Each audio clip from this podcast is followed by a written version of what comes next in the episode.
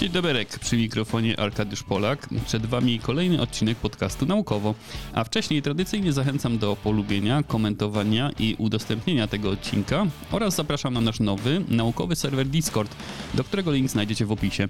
A w dzisiejszej audycji opowiem o tym, jak miejsce, w którym się wychowaliśmy, wpływa na umiejętności nawigacji, czy medytacja zmienia budowę mózgu i o nadchodzącym sezonie huraganów w Stanach Zjednoczonych. Sprawdzimy też, czy pszczoły rozróżniają parzystość liczb, zagłębimy się w statystyki wypadków drogowych i pogadamy o ludzkiej kupie. Zapraszam to w jakich okolicznościach wychowaliśmy się za młodu, ma potężne konsekwencje w całym naszym życiu. Ważne jest tu nie tylko to, w jakiej kulturze dorastaliśmy, ale także co to było za miejsce. Zarówno geograficzne, jak i kulturowe właściwości środowiska mają głęboki wpływ na poznanie i nasze zdrowie psychiczne.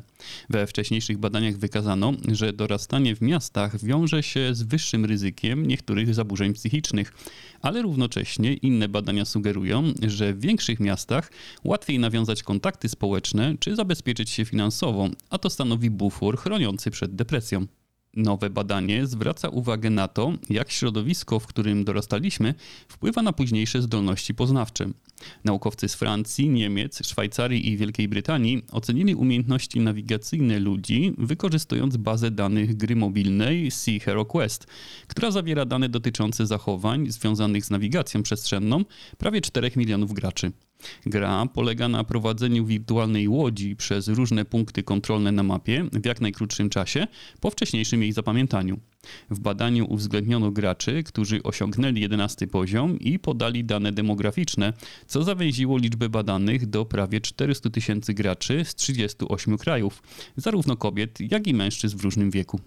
Naukowcy potwierdzili wcześniejsze wyniki, które wykazały, że ogólna sprawność orientowania się w terenie spada wraz z wiekiem, mężczyźni radzą sobie lepiej niż kobiety, a sprawność wzrasta wraz z poziomem wykształcenia. Nowe wyniki pokazują, że wychowanie w środowiskach wiejskich powoduje, że w późniejszych latach umiejętności nawigacyjne są na wyższym poziomie. Uczestnicy wychowujący się w miastach nie radzili sobie tak dobrze z nawigacją, a osoby z przedmieść osiągały wyniki gdzieś pomiędzy tymi dwiema grupami. Ten nowo odkryty związek jest już niezależny od wieku, płci, umiejętności w zakresie gier wideo czy wykształcenia. Równocześnie osoby, które spędziły dzieciństwo w bardziej skomplikowanych miastach z trudniejszym do przewidzenia układem dróg, takich jak europejskie, miały lepsze wyczucie kierunku. Może to wynikać z większej potrzeby śledzenia kierunku celu ze względu na większe zróżnicowanie krzyżowania się ulic. Częściej trzeba też w takim środowisku używać pamięci przestrzennej lub prospektywnej dla nazw ulic i nadchodzących zakrętów. Takie wymagania stawiane nam w okresie dorastania prawdopodobnie zwiększają możliwość systemów neuronalnych, które leżą u podstaw orientacji, pamięci prospektywnej i zdolności planowania. Uczestnicy dorastający w małych miastach o prostej siatce ulic mieli większe problemy z nawigacją, a zatem wyniki wskazują, że środowisko, w którym dorastaliśmy, jest związane ze zdolnościami poznawczymi i że związek ten jest stabilny w ciągu całego życia. Jednak siła tych wniosków była różna w różnych krajach. Korelacja była silna w takich krajach jak Argentyna, Wielka Brytania i Stany Zjednoczone, ale na przykład uczestnicy badania z Węgier prawie nie wykazywali takich powiązań przyszłych badaniach naukowcy chcą rozważyć, w jaki sposób różnice te ujawniają się w dzieciństwie i w okresie dojrzewania, kiedy to może dojść do gwałtownych zmian w zdolnościach. A w dłuższej perspektywie mają nadzieję wykorzystać takie badania do pomocy w diagnozowaniu demencji, ponieważ badania wykazały, że obniżony zmysł orientacji jest charakterystyczny dla schorzeń takich jak choroba Alzheimera. Zostaniemy na chwilę w rejonach naszego mózgu, narządu bardzo plastycznego, który możemy doskonalić, ucząc się na przykład nawigacji przestrzennej, ćwiczeń aerobowych czy trenując równowagę. W tym kontekście często używa się słowa mindfulness, czyli świadomego skierowania swojej uwagi na to, czego doznaje się w danej chwili, tu i teraz. Mindfulness wywodzi się z elementów tradycji buddyjskich i opiera się na technikach medytacji. W świecie zachodnim definicje i techniki mindfulness są bardzo zróżnicowane i wykorzystywane często w szkołach, więzieniach, ośrodkach medytacji, doradztwa lub rozwoju osobistego. Praktyka mindfulness jest stosowana w celu zmniejszenia stresu, w leczeniu uzależnienia od narkotyków, ale także wśród sportowców czy w celach kontroli wagi ciała. Niemniej mindfulness często wykorzystywany jest jako hasło do celów marketingowych, stąd potrzeba naukowej analizy takiego zagadnienia.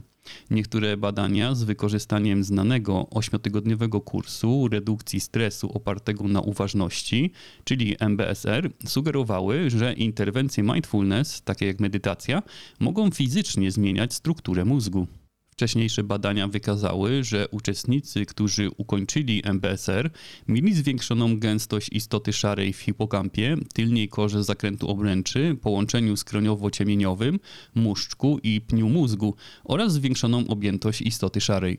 Jednak te badania miały bardzo poważne ograniczenia, więc postanowiono to sprawdzić na większej grupie badanych w bardziej rygorystycznych warunkach.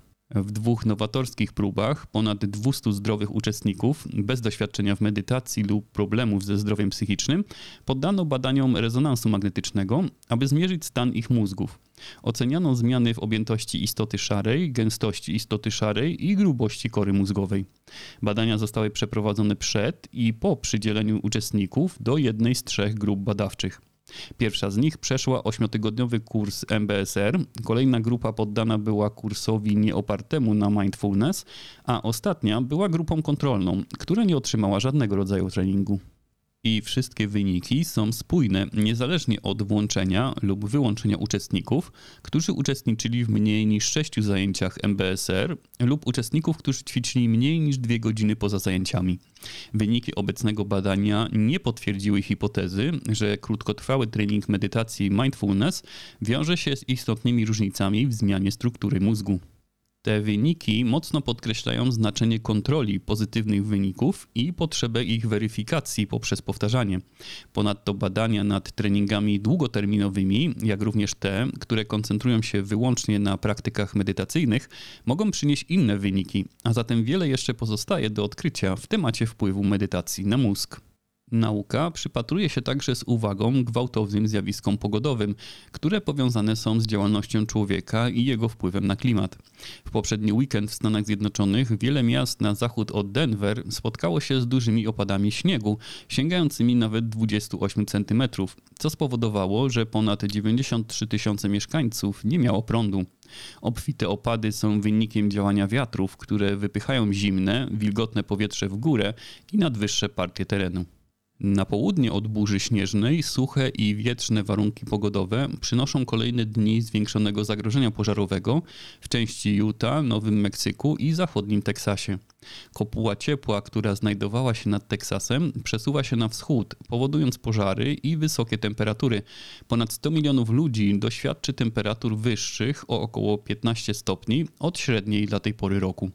Zmiany klimatyczne spowodowane działalnością człowieka sprawiają, że fale upałów na całym świecie są coraz bardziej intensywne i prawdopodobne, a także mogą wydłużać ich sezonowy czas występowania, wcześniej na wiosnę i później na jesieni. A to nie koniec gwałtownych zjawisk mogących poważnie zagrażać ludziom. Sezon huraganów na Atlantyku rozpoczyna się 1 czerwca, a Zatoka Meksykańska już teraz jest cieplejsza niż przeciętnie. Jeszcze bardziej niepokojący jest prąd ciepłej wody tropikalnej, który zapętla się wyjątkowo daleko w głąb zatoki i może przekształcić burze tropikalne w potężne huragany, które czerpią większość swojej siły z górnych warstw oceanu. Zazwyczaj wody na tych poziomach mieszają się, pozwalając ciepłym rejonom na szybkie ochłodzenie. Jednak subtropikalna woda, nanoszona przez prąd oceaniczny, jest głębsza i cieplejsza, a także bardziej słona niż woda w Zatoce Meksykańskiej. Efekty te hamują mieszanie się wód oceanicznych i ochładzanie powierzchni morza, co pozwala ciepłemu prądowi i jego wirom zatrzymać ciepło na dużych głębokościach.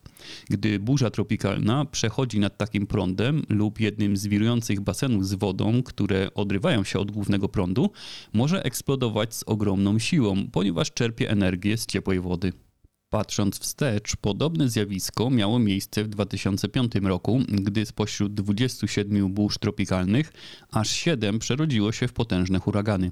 Dwa z nich to najpotężniejsze huragany atlantyckie w historii, a jeden z nich, Katrina, zdewastował Nowy Orlean. Naukowcy monitorujący poziom ciepła w oceanie od 30 lat ostrzegają, że w tym roku liczba i siła huraganów może być większa niż kiedykolwiek wcześniej. Uważnie obserwowana jest Afryka Zachodnia, gdyż warunki tam panujące mają kluczowe znaczenie dla tego, czy burze tropikalne w ogóle powstaną na Atlantyku. Pył z nad Sahary, jak i niska wilgotność powietrza mogą zmniejszyć prawdopodobieństwo powstania burz. Duża część ciepła zatrzymywanego przez gazy cieplarniane, uwalniane w wyniku działalności człowieka, jest magazynowana w oceanach, gdzie może stanowić dodatkowe paliwo dla huraganów. Inną zauważalną prawidłowością jest zwiększanie się temperatury wody w prądach oceanicznych i choć nie wiadomo jeszcze, czy ma to związek z globalnym ociepleniem, to skutki mogą być katastrofalne. Podobne skutki wiążą się z wypadkami drogowymi, które odpowiadają co roku za 1 350 tysięcy zgonów i od 20 do 50 milionów rocznie różnych obrażeń. Wskutek niektórych wypadków pasażerowie zostają uwięzieni w pojazdach i wymagają pomocy wyspecjalizowanych jednostek, aby w ogóle wydostać ich z miejsca wypadku i dopiero udzielić pomocy medycznej. Celem nowego badania, o którym tu opowiem, było określenie prawdopodobieństwa uwięzienia, częstość występowania obrażeń i wyników w zależności od płci ofiary. W badaniu przeprowadzono przegląd brytyjskiej bazy danych TARN, obejmujący pacjentów, którzy odnieśli obrażenia w okresie od 2012 do 2019 roku i którzy zostali przyjęci do szpitala na dłużej niż 72 godziny lub trafili na oddział intensywnej terapii, zmarli w szpitalu lub zostali przeniesieni do innego szpitala w celu objęcia ich opieką specjalistyczną. Mężczyźni częściej uczestniczyli w poważnych wypadkach i byli przyjmowani do szpitala, ale to kobiety były częściej uwięzione we wraku pojazdu. Wśród mężczyzn odsetek ten wynosił 9%, a wśród kobiet 16%. Spośród pacjentów, którzy przeżyli transport do szpitala, 5,5% zmarło w ciągu 30 dni od pierwszego urazu. Pacjenci płci żeńskiej mieli statystycznie gorszą przeżywalność, chociaż tutaj różnica była niewielka. Kobiety częściej doznawały urazów bioder i kręgosłupa, podczas gdy mężczyźni urazów głowy, twarzy, klatki piersiowej i kończyn. Wyjaśnienia tych różnic mogą obejmować zarówno przyczyny związane z płcią biologiczną, np. masę mięśniową, różnice hormonalne, jak i przyczyny związane z płcią, takie jak zachowanie podczas prowadzenia pojazdu, zachowanie po kolizji i reakcje służb ratowniczych. Mężczyźni przejeżdżają też więcej kilometrów i robią to szybciej, w sposób bardziej ryzykowny, a przez to częściej ulegają wypadkom, co skutkuje większym obciążeniem urazami i śmiertelnością. Potwierdzają to inne brytyjskie statystyki, według których mężczyźni częściej ulegają wypadkom podczas jazdy do przodu, natomiast kobiety podczas manewrowania lub skręcania. Podobne wyniki uzyskano również w Stanach Zjednoczonych. Wcześniejsze badania pokazują też, że kobiety częściej niż mężczyźni stosują się do systemów bezpieczeństwa, takich jak pasy, i w rezultacie są mniej narażone na wielokrotne i poważne obrażenia oraz związaną z nimi śmiertelność ale funkcje bezpieczeństwa stosowane w nowoczesnych samochodach są mniej skuteczne w przypadku kobiet. Obecnie obowiązkowe testy zderzeniowe wykorzystują manekina męskiego, a te nie są tworzone z uwzględnieniem różnic między kobietami i mężczyznami.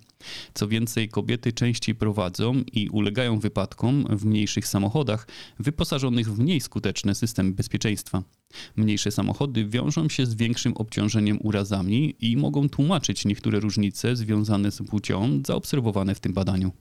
Informacje takie są przydatne dla osób zajmujących się selekcją, ratowaniem i leczeniem pacjentów. Dane z podziałem na płeć mogą mieć dodatkową wartość dla interwencji w zakresie zdrowia publicznego i projektowania systemów bezpieczeństwa, takich jak pasy bezpieczeństwa i poduszki powietrzne.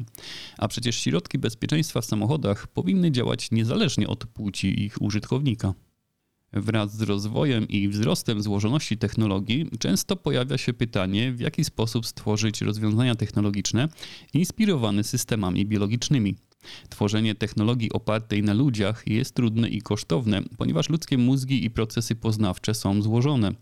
Pszczoła miodna okazała się być cennym modelem porównawczym, który wykazuje pewne zachowania podobne do ludzkich zachowań poznawczych. Człowiek bez problemu rozpoznaje zbiory liczb parzystych i nieparzystych i potrafi je szybko rozróżniać, ale całkowicie brakuje badań nad przetwarzaniem parzystości u zwierząt innych niż człowiek. Zadanie polegające na sklasyfikowaniu liczby jako nieparzystej lub parzystej jest rozwiązywane przez ludzi, najczęściej poprzez określenie, czy liczba jest wielokrotnością dwójki, czy nie. Przy czym liczby parzyste są szybciej i dokładniej rozpoznawane niż nieparzyste. Innym sposobem może być sięgnięcie do pamięci, która definiuje liczby kończące się na 0, 2, 4, 6 lub 8 jako liczbę parzystą, a wszystkie inne jako nieparzystą, omijając w ten sposób sam proces liczenia. Zauważyć też można wpływ języka na kategoryzację parzystości. Dzieci w wieku około 8 do 15 lat zazwyczaj kojarzą słowo parzyste z prawym, a słowo nieparzyste z lewym. Natomiast badania strategii lotu pszczoły miodnej, jej zdolność poznawczych i wzrokowych okazały się przydatne w rozwoju sztucznej inteligencji, kontroli lotu, nawigacji maszyn powietrznych, dokładnego szacowania odległości, skutecznych procedur lądowania oraz regulacji wysokości lotu. Przetwarzanie danych przez pszczoły zostało również wykorzystane do tworzenia modeli systemów biologicznych znanych jako systemy neuromorficzne, które są wykorzystywane do przetwarzania problemów świata rzeczywistego rzeczywistego, ponieważ są w stanie radzić sobie z niepewnością i wykorzystywać obliczenia podobne do tych wykonywanych przez mózg. Nowe badanie po raz kolejny sięgnęło do świata pszczół miodnych i dowodzi, że swobodnie latające pszczoły mogą nabyć zdolność do rozróżniania nieparzystych i parzystych ilości elementów od 1 do 10, a następnie rozszerzyć tę zdolność na kolejne nowe liczby 11 i 12. Badanie to pokazuje, że zadanie, które wcześniej było wykonywane tylko u ludzi, jest dostępne dla zwierząt o stosunkowo małych mózgach. Naukowcy nie twierdzą, że pszczoły miodne były w stanie policzyć wszystkie elementy w bodźcach, by zaklasyfikować je jako parzyste lub nieparzyste, ani nie uważają, że pszczoły miodne stosują te same złożone mechanizmy co ludzie. Badanie to nie było w stanie określić, czy pszczoły miodne wykorzystywały umiejętność liczenia, czy też wykorzystywały inny mechanizm, taki jak zapamiętywanie, uczenie się wzorów lub łączenie elementów w pary, choć to te opcje naukowcy uważają za bardziej prawdopodobny scenariusz. Uzyskane wyniki powinny zachęcić do dalszych badań nad przetwarzaniem parzystości u szerszej gamy zwierząt w celu uzyskania informacji o jego mechanizmach, potencjalnych biologicznych korzeniach, czynnikach ewolucyjnych i możliwych innowacjach technologicznych w zakresie przetwarzania takich pojęć. Mnóstwo rzeczy przetwarzają też nasze jelita, a ten temat na pewno będzie nieco śmierdzący, ostrzegam jeśli słuchacie podcastu podczas posiłku. Jelito dorosłego człowieka zawiera około 10 do potęgi 14 komórek bakteryjnych, w których występuje ponad 1000 różnych gatunków bakterii. W normalnej mikroflorze jelitowej znajdują się zarówno bakterie pełniące funkcje ochronne, jak i takie, które mogą być potencjalnie szkodliwe dla gospodarza.